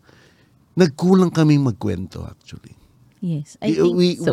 we, we, we failed to, nagkulang kami magkwento. Kahit na si, yung administrasyon ni Cory Aquino, I would rather, nag-ano siya eh, kamukha yung sa South Africa, nag, Truth telling. truth telling at saka naggumawa ng muse- museum. Ah, ah. Ngayon, ngayon lang natin nakikita may mga Ateneo gumagawa ng museum o UP gumagawa ng museum. After so many years, di ba? Iyon ang, iyon ang, iyon ang failure actually. Ah, kaya kaya parang yung sinasabi mo nga no, parang in a sense ang tingin na parang na trivialize yung yung mga dramatic events noon, yung mga significant uh, meaningful things that happened nung araw na yun. Pero be that as it may, we really have to kaya kailangan gunitain eh. Yes. Kaya kaya kaya kala, kailangan gunitain yung ah, yung EDSA, yung EDSA. So so So yun, yun, yun ang kwento ko ng yun ang, yun ang aking ano, yun ang aking. Actually, eto nga, may libro nga ako. Yan, yan. At eto, eto, mga libro to, ito ginawa ito ah, ng Ateneo, Down from the Hill. Uh, Ateneo de Manila in the first 10 years under martial law, 1972, 1982. In 2006, Father Bernas went to the Ateneo. Nag, tapos may nagtanong sa kanya symposium sa law school. Nag-symposium sa kanya. Sabi niya, may nagtanong nga, anong diferensya po ng aktivista nung araw no, no 2006 at saka nung araw ng, ng nila nung, nung Marcos period. Ano sabi ni, nandun ako sa likod. Sabi ni Nebres, oh, you better talk to your pro- professor, si Attorney Santa Maria. Nagano ko ako, binibisto ako ni Father Nebres. Tapos sinabi niya akin ni Father Bernas, Mel, did you read Down from the Hill? Sabi ko, what's Down from the Hill? It's a book. Ito, ito, ito. Nandun ka, tsaka si Ampi. Ah, talaga. Sabi ko, really? Yeah, na-mention lang kayong dalawa. So, binigay sa akin ni ano to, ni Nebres. Na itong, so, sinabi niya, padadalhan kita ng libro, ng Down from the Hill. So, pinadala niya ako. Ito yung padala niya sa akin. So, tinignan ko kaagad kung anong page kami. so, yun nga, nandun kami. So, kasi we were very ano, active no, ni, ni Mama Ampi. So, wow, sabi ko na memorialize na kami at least sa libro ng Ateneo, ayan. Uh, uh, at Down from the Hill, Ateneo de Manila in the first 10 years under martial law. 1972 up to 1982, the year I became a lawyer actually. Oh, wow. Your high 82. school. to- High school, High school, 1972. yung walkout nyo, sir. Yan yun, di ba sabi Oo, niya? 1972, high school. Tapos hanggang naging abogado ko. So, yun. So, that's it. That's uh, that's my that's my experience ano. Kaya kaya kaya sa mga ganitong araw Irene, I, I, I like talking about it. no. It's, it's it's it's also nice. Din ako na, ay, sorry po, from the generation na, kasi po kami, millennial kami. Oo. So, nag-agree kami dun sa short attention span because hindi naman to 100% no, pero the content nga po kasi is na nandun, it, kailangan makakatch yung attention kaagad. Oo. Tapos, um, yung regarding dun sa mga, yung mga stories na minsan, hmm, hirap na ma-detect kung ano yung totoo sa hindi because nga, it's just, minsan kasi may ibang naniniwala basta ano lang eh, basta it's presented to them na one look tapos tapos na. Yes. Yung na, na, napaisip lang ako din kasi dun sa sinasabi niyo na meron kayong pagkukulang sa pagkikwento. Um, hindi naman po siguro yun 100% true kasi syempre meron naman po talagang may mga trauma pa rin up until now. Mm.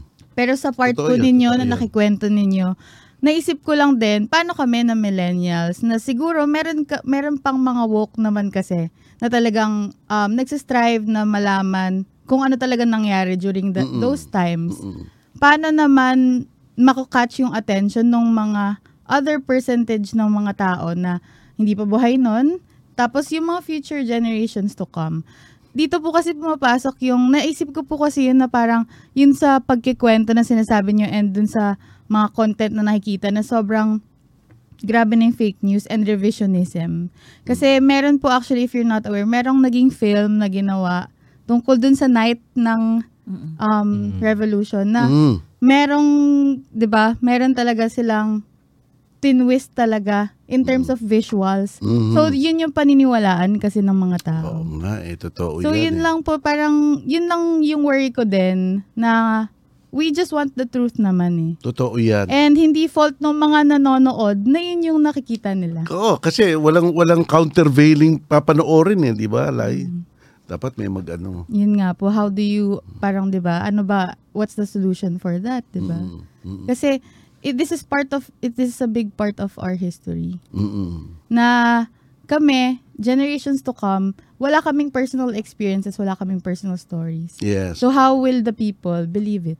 correct, correct. Diba? oo. Yun lang. Alam mo si Ma'am Ampi pa nga eh minsan nag, nag, nagsundo kami ng ano political detainee. Eh uhaw na uhaw. Lai, unaw, uhaw na uhaw yung political detainee. eh si Ma'am Ampi kumuha ng ano ng tubig dun sa poso. Di ko mo, di lumapit siya. Kinuha na rin siya. mabuti na lang nag-explain siyang mabuti. Hindi po ako lang po yung magsusundo sa kanya. Ito po yung tubig. Mabuti naman nakinig yung, yung military sa kanya. So, ayun yun. Pero tama ka doon, Lai. Tama ka doon, no? Tama ka. Ayun yun. I'm sure din marami pang stories din na hindi pa Yes. narinig. No? Sana nga ma-chronicle yung mga stories na yan, eh, di ba? Sana mga ma-chronicle. Pero uh, going back lang dun sa sinabi mo, dun sa film na pinalabas nationwide. Mm-mm. So maraming sinihan, major cinema sa Major. oo, sa ating ah, country, 'di ba? Um ang hirap niya kasing kontrahen especially meron kang ganong ah, malaking production house behind your back. Yes, And yes. ngayon kasi there is a thin line between uh, revisionism and fiction. Mm-mm. So si kahit hindi ko kasi hindi ko pinanood personally yung film na yon pero kung sinabi man kasi nilang fiction yun nandun sa ano fiction based on facts Mhm. Mm. still kapag napanood mo kasi iba yung dating sa Oo, kasi magaling mga ano, magaling mga director eh. Oo. Magaling mag, mag- I mean, yun yung trabaho why- kasi nila din Yes, yun yung trabaho nila eh. di ba? paniwalain ka na totoo tong story to, na to mimic sinabi nila reality o kung may konting exaggeration pero that's what movies are di ba Mm. movies are di ba Pero yun nga po din, exaggeration is different kasi Oo din. nga, Siguro, well, yun nga, it's their creative freedom. Eh, eh, ang problema nun, hindi siguro alam ng mga nanonood kung nag-exaggerate o hindi. That's the point, di ba? Kasi hindi sila, hindi nila alam yung mga nangyari talaga ng totoo. Di ba? So, dapat talagang matuto ang mga tao mag, ah, ah, ano, mag... Well, si Sara Duterte, di ba? Pa- Parang nakibasa ko kanina, he will make daw, ano, Oh, she will make, daw. sa DepEd na he will, she will make sure that, that EDSA Yes. will be remembered, sabi niya. Well, credit, well, good in job. what sense po kaya Ah, Ano kayo? In what sense? In what sense? Sige. Ah, oh. Sincerity is subject to proof. Well, they should, di ba? That's the way they got into power as well. Yes, Because totoo. during Oo, the appointment oo. post-EDSA, Yes. sila naman yung mga in-appoint together with the B-Nice Correct. and everyone else. So, Oo nga eh. parang to, to Totoo not talk about it, Pero- Pero, not talk about how you started in office. So, Oo, nakita ko pa nga litrato ni, I think, ni President Duterte kasama ata sila Marojas o sila ano nung araw, di ba? Oo. parang liberal party yata siya. Mm. Opo. Ah, pero din ah, going back lang dun sa sinabi mo na sa statement ni VP no. Ah, paano kaya 'yon? Kasi 'di ba previously merong issue ang DepEd na tatanggalin nila yung dictatorship. Oo. Mm-mm. Oo. Na-. Oo, Sa ating kabaliktaran yan. Kasi kung gugunitain mong EDSA, you really have to talk about the dictatorship. what prompted it? What prompted it? And alam niyo po yung katagang dictatorship, yung parati namin sinasabi dito sa sa ano sa ating programa. Dictatorship was known to a lot of people. But it was already recognized by the Supreme Court in two or three cases that the regime of President Marcos was a dictatorship in Cocofed and in Manglapus. Yes. In Manglapus, there was reference to the dictator. In Cocofed, the, the, the, parang sinabi nila, the setup of the dictatorship. It was the Supreme Court who said that. Ayan, oh, the Marcos, uh, okay, ayun, sa, sa Cocofed, no, uh, the Marcos martial law peer, the Supreme Court in major landmark decision referred to Ferdinand Enrique Marcos as a dictator. That's Marcos versus Manglapus, GR number 88211, September 15, 1989. And his regime as a dictatorship, Coco Fed versus Republic, GR number 75713, October 2, 1989.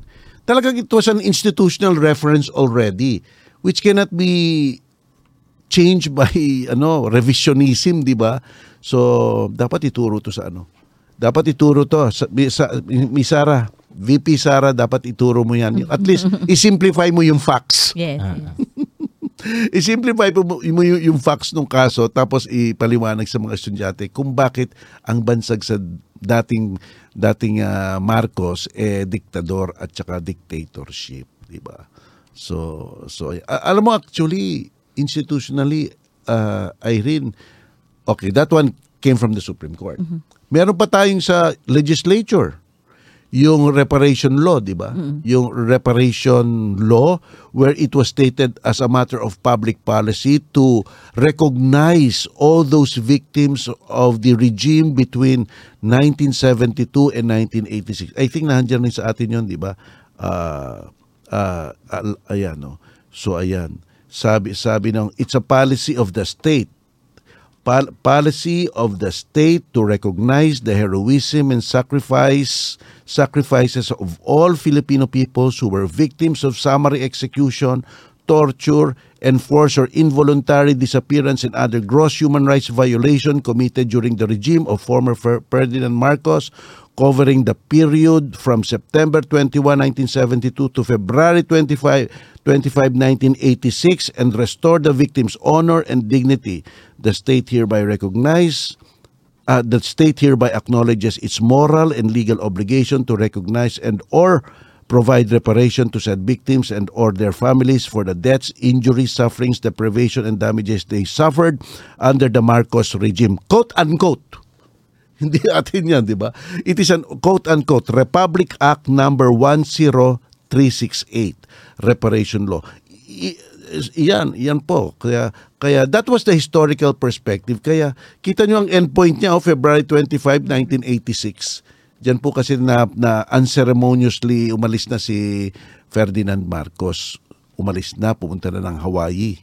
So ayan, meron pa eh. Tapos we have the we have the Supreme Court saying that uh, Marcos is a dictator and his regime is a dictatorship. We have the Congress recognizing the victims of the uh, of the dictatorship. And also we have the uh, uh, executive order number 1, yung PCGG which says that the PCGG, an arm of the executive department, was created to recover, quote-unquote po ito ha, quote-unquote, all ill-gotten wealth accumulated by former President Ferdinand E. Marcos, his immediate family, relatives, subordinates, and close associate, whether located in the Philippines or abroad, including the takeover or sequestration of all business enterprises and entities owned or controlled by them during the administration directly or through nominees by taking undue advantage of their public office and or using their powers, authority, influence, connection, and relationship, unquote.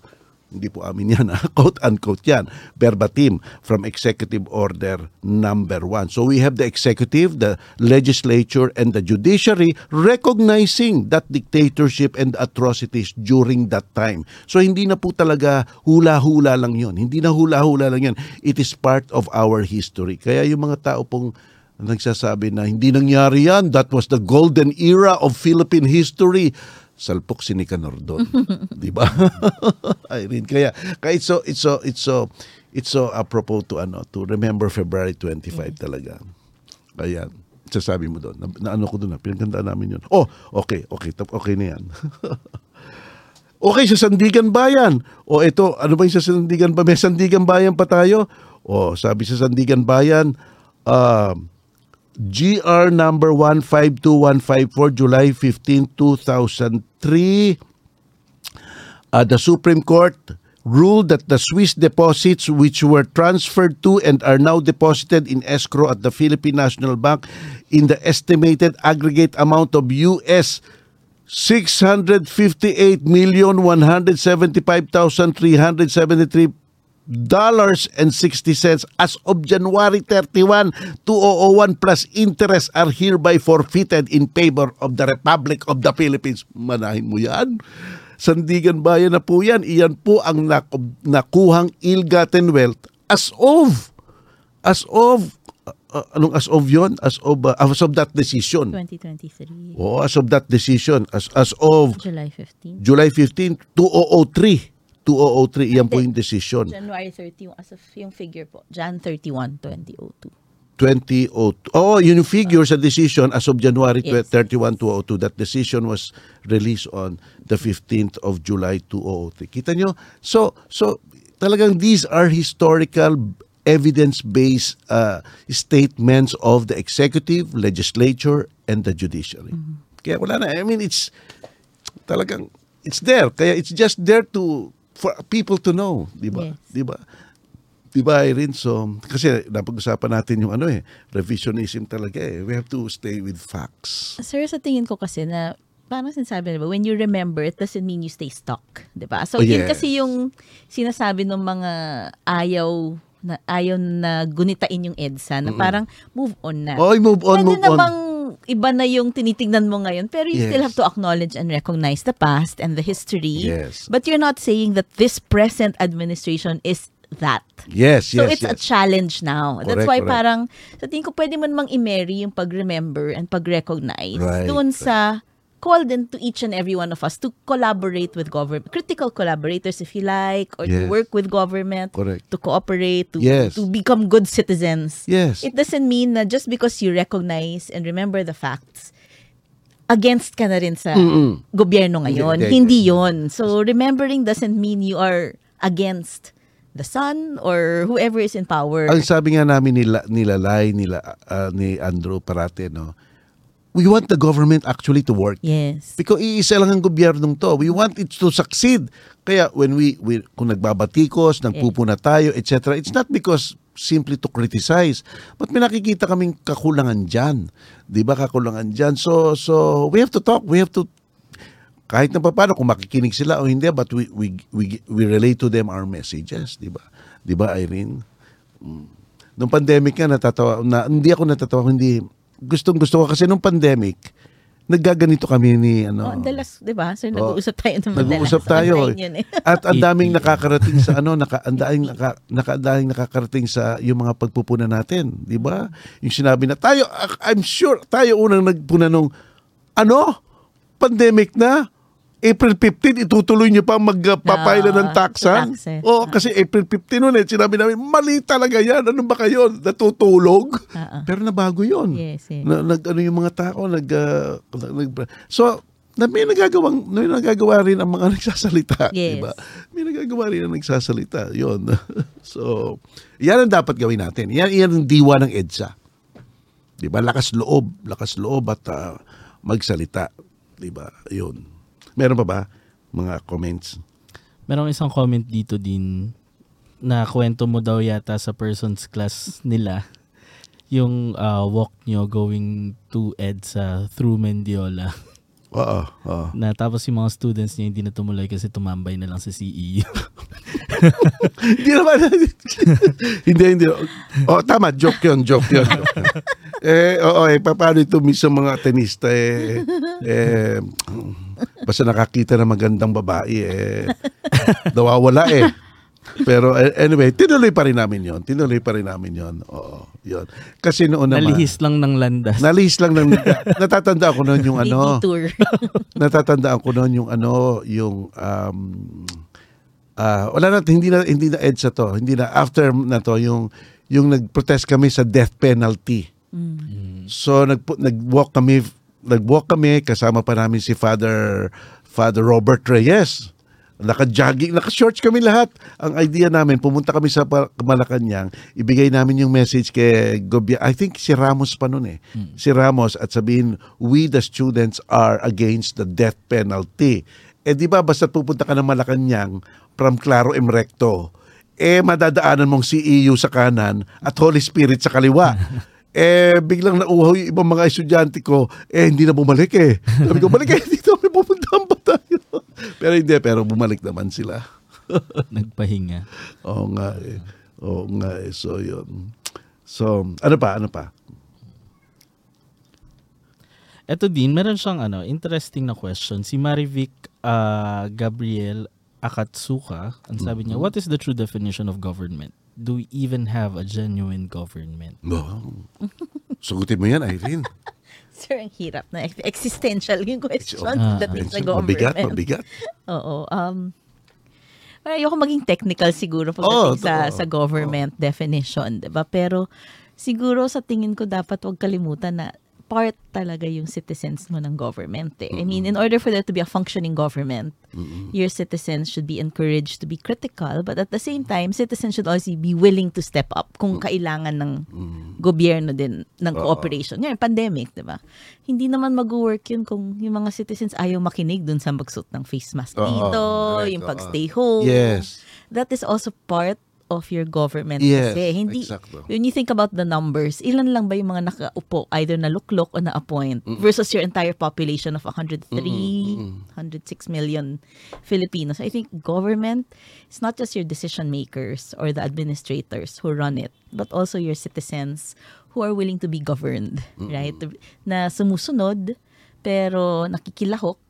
At the same time, maaring pumuna kung kinakailangan. Okay, So yes. ako, that's how I look at government. Never just the people inside the offices of government. Kasi hindi naman sila makaka it's similar to when we say the power of the judiciary is the respect you give the judiciary. Ganon din naman yung sa gobyerno. Eh. Kung hindi mo pinapaniwalaan yung gobyerno, wala rin magagawa yung gobyerno. Eh. Kung ayaw mo magbayad ng taxes, wala talagang mangyayari kung hindi nagbabayad ng taxes yung Pilipino o kung hindi sumusunod sa mga batas, sakit ng ulo yan sa gobyerno. So sa tingin ko, government is really one where the citizens are also engaged.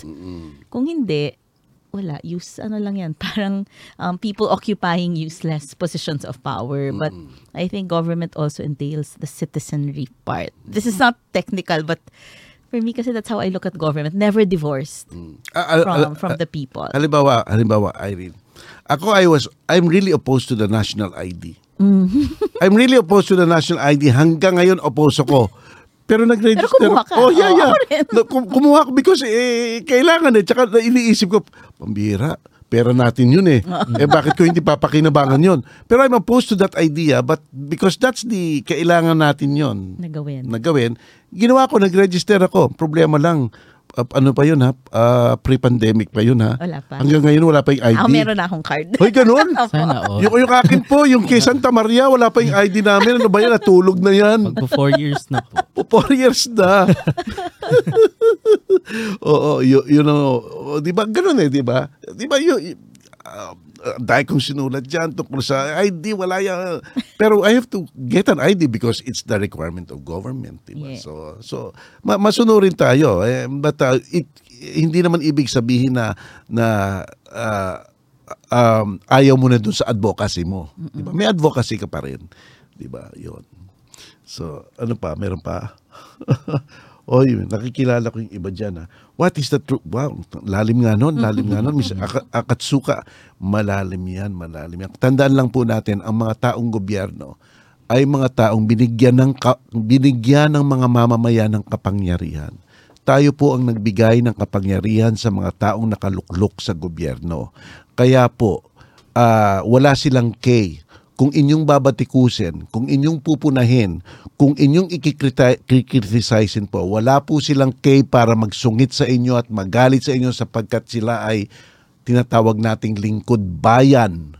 Lingkod bayan, servant of the people, not traveler for the people. Ay, And sana po dun sa mga kinikriticize, no? sana po dun sa mga kinikriticize, um, instead of being defensive, just simply answer the question. Oh, yes. 'Di ba? Kasi kaya nagkakaroon ng ng division sa mga tao at sa government and opposition.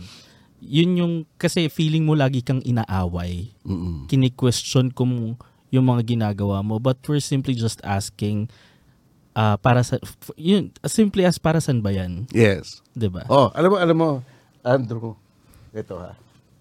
Wala na nga eh. Nabulok na nga itong librong ito, read, read My Mind. Ito, basahin niyo po to mula umpisa pa. Criticism na to kay Pinoy. This is a book criticizing Pinoy, yung sa Sabah Crisis, kay Nora Aunor, etc. Cybercrime law, kanya yun eh. Cybercrime law, di ba, yung uh, uh, corona, uh, impeachment, 'di ba? So kinikritisa kin, kinikriticize natin pero pero hindi ibig sabihin naman na na gusto natin pabagsakin ng gobyerno. Yeah. 'Di ba? Hindi natin hindi ho ibig sabihin ganoon, 'di ba? Pagdating naman kay Duterte, kinikriticize naman natin siya sa iba pang mga bagay. Dito rin. Dito rin pagdating sino ba kay Ferdinand Marcos Jr. O eh dapat talagang ano sila ah kapal mox dapat sila. Ibig sabihin, huwag silang onion skin, di ba? Yun. Yun. Okay. Yun. Ano pa? Meron pa ba? Okay na po. Okay na pa tayo? Think, So, so baka meron pa, sabihin nyo ha. So, okay. ano- Sir, may idadagdag ko dun Oh, sa sige. ano, yung do we have a genuine government? So, i- ilang times po ako nag, na-invite to talk about democracy and Yes. genuine government. Lang, lagi kong sinasabi, meron akong DDS pagdating sa genuine government. Yung isa, ang genuine government para sa akin, naniniwala at pinataguyod ang kon- mga konsepto ng demokrasya. Mm-mm. Kung hindi, government siya pero that's not for me a genuine, say genuine government kasi kailangan may space for the people. So dapat the concept of democracy, inclusive democracy should be there. The next one, the next D is delegated authority. Gaya ng sabi ninyo, yung hawak nilang pod- yung hawak nilang kapangyarihan, yung pagkakataon nila na yung binigay sa kanilang responsibilidad, responsibilidad na mamuno dahil pinayagan natin. Mm-mm. Dinelegate natin Totoo yan. sa kanila yung Oo. kapangyarihan para mag gumawa ng desisyon. Correct, correct. Yung S, stewardship. Kasi sa tingin ko, dapat na, dapat yung mga nakaluk, naluluklok dyan, hindi para sa kapakanan ng pamilya nila, Mm-mm. para sa sunod na generation na sunod na mayor na kapatid na papatakbuhin, hindi Mm, ganoon, hindi mm. para sa mga anak nila na kailangan mag mga mangamkam ng pera para makapag Harvard yung mga anak nila nga, oo kung nga, saan man. Mm-mm. Pero para sa stewardship, for- para sa ikabubuti ng taong bayan, parati. Yes, so for oo. me, a genuine government is one that is aware of inclusivity when it comes to democracy. Correct. But also that they're only there because dinelegate sa kanila yung Mm-mm. kapangyarihan. Hindi dahil sila yung pinakamagaling. Hindi dahil sila yung may karapatan. Hindi dahil yung lolo nilang namuno, dapat sila na rin. Mm-mm. Hindi dahil minamana yon Dahil pinahiram lang yung kapangyarihan. Oo. At para saan to? Para sa ikabubuti ng nakararami. Kaya stewardship. Hindi siya para sa sariling kapakanan o sa pagpapayaman ng sarili at sariling angkan o interes ng mga lobbyists niya or funders. So Oo. sa akin, yun ang genuine Gobya- government, for me. O, Sabi nga ni ano ni Father Bernas, 'di ba? Sabi ni Father Bernas, okay dictatorship. Basta't ang leader angel. anghel lang dapat anghel, 'di ba?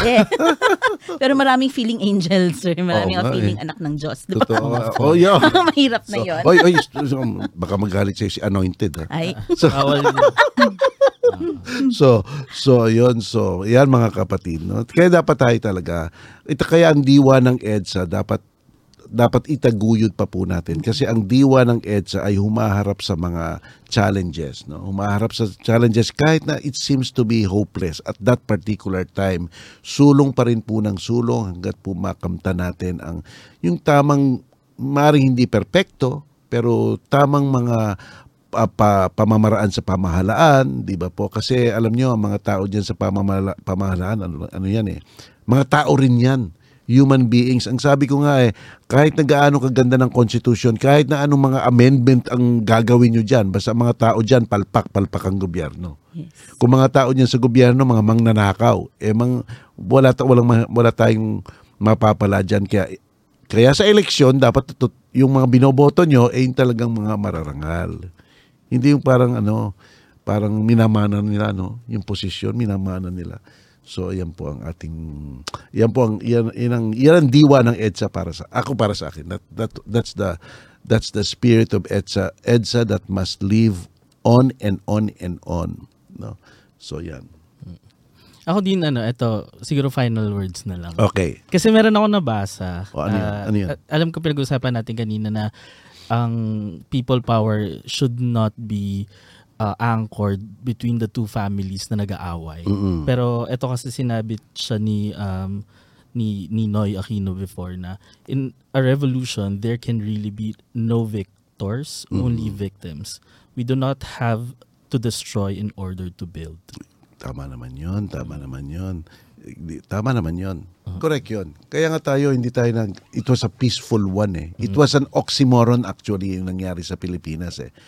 Peaceful and it's a revolution, it's a kabalintunaan na humanga ang, mu- ang mundo no? Na na, na humanga ang mundo. At na, nakamta natin yung demokrasya. Nagkaroon tayo ng ah, nagkaroon tayo ng ah, democracy at ah, hindi dictator. 'di ba? Ah, parati kong sinasabi to Irene no? Yung si yung si Cory Aquino gumawa siya ah, gu- naghirang siya ng commission para gumawa ng 1987 co- 87 ah, constitution. Kasi yung previous constitution si Marcos by sinabi dun sa sinabi dun sa immunity the, the incumbent president. Alam mo naman kung sino I mean that's how it is so blunt di ba? That the incumbent president uh, is immune from suit during his term. And also in in after his term kung kung excuse siya through whatever kung PD niya or presidential decree niya let's say yung kanyang technical malversation ginawa niyang valid wala nang magagawa then he is immune forever yung kabalintunaan doon Irene yung sa 1987 Constitution ang unang hinablang presidente eh si Cory Aquino Di ba? si Cory Aquino hinablad I mean that's part of life. Yun ang, eh, hinarap niya. Na-dismiss naman lahat. Pero hinarap niya because yun ang kanyang adikain na panagutin niyo ang pinaka mataas na pinuno ng bansa o eh, siya ang unang hinabla.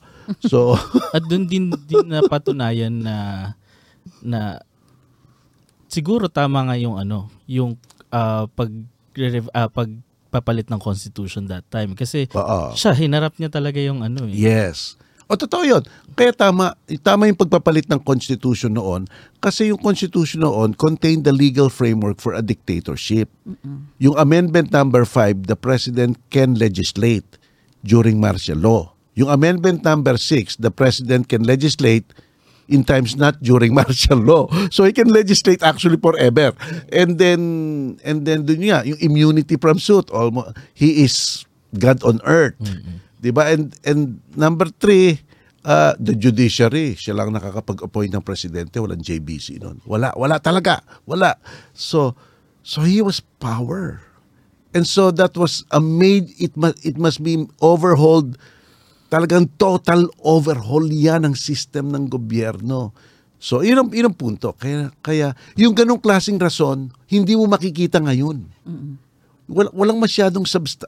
Doon, imperative eh. Pero ngayon, parang mga tao, "Ay, di- ano, economic provision, ang bibilang lang naman natin yan. Tsaka sir, dami namang nagsasabi, hindi mo kailangan galawin yung economic provisions. Oo If nga. you want maabot yung, kunyari yung status ng Vietnam sa investments, they don't allow ownership of land by foreigners. So Mm, you don't have to. Oh, yes. Pero attractive sila. More attractive than the Philippines for Correct. investment. So, hindi kailangan eh. hindi kailangan. So, yun yung mga, kahit maging academic sa discussion, Totoo yan. hindi kailangan. Marami pang ang hindi na i-implement. Baka kung implement muna nila yung ibang nandun, Mm-mm. baka maayos na. Oh, oh, lalo Political dynasty. Oo, yung political dynasty. yung, pam- yung genuine agrarian reform framework, Yes, indigenous correct. people's recognition na, totoong recognition of, Oo. you know, the, the way they they own the land dapat. Hanggang ngayon Totoo kasi, yan. subject to so many Yes, confiscations and invalidations of their claim. Totoo yan. So, kung bigyan mo siguro ng buhay talaga yun, baka mas Oo. maayos. At Diba? saka yung mga environmental, impa- Environmental impact provisions, assessment, no? yes. Bakit ang dahil pang polluted water natin? Wala, wa- I mean, hindi mo napapatupad pero nandiyan ang batas eh. Di ba nandiyan ang batas? Maganda na po ang batas natin. Huwag na nating baguhin yan, tsatsang yan. Magtsatsa na lang tayo dyan sa EDSA, di ba? Implement muna nila yung iba, sir. Kasi may wala pa eh. Oo. F- FOI, wala pa. Wala pa rin ang FOI, eh, Freedom of Information wala pa yung freedom Bill. of information. Wala Pangako pa, yun wala sa pa. Constitution, wala Yes, pa. Wala, wala, wala. Eh, ano ba gagawin nyo? Haluan nyo ng foreign element ang educational i- ownership of our educational institution. Oh, mahirap na, di ba? So, um, mahirap dapat pag-aralan talaga ng mga tao yan. Eh. Pero dapat hindi muna. It's Ah, not wag- yet wag time. muna.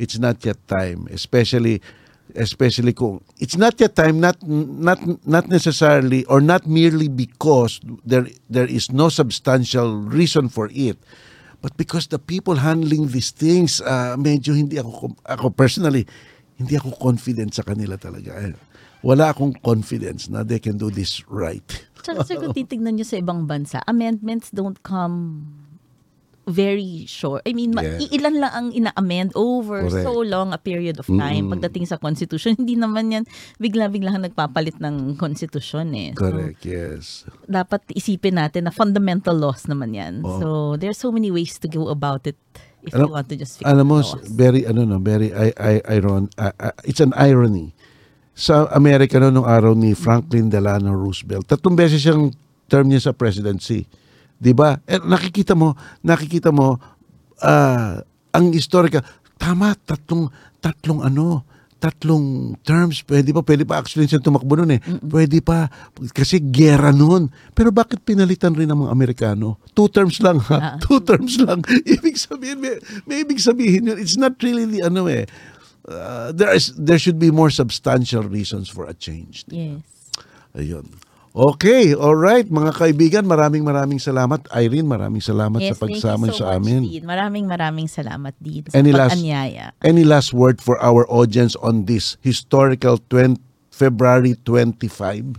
Siguro, babalikan ko din yung mga napag-usapan natin. Ako sa tingin ko kasi yung EDSA revolution is really calling to the better version of the Filipino. Kung ano man yun, whether you were in the administration then, the opposition, it was calling to our better, the better versions of ourselves.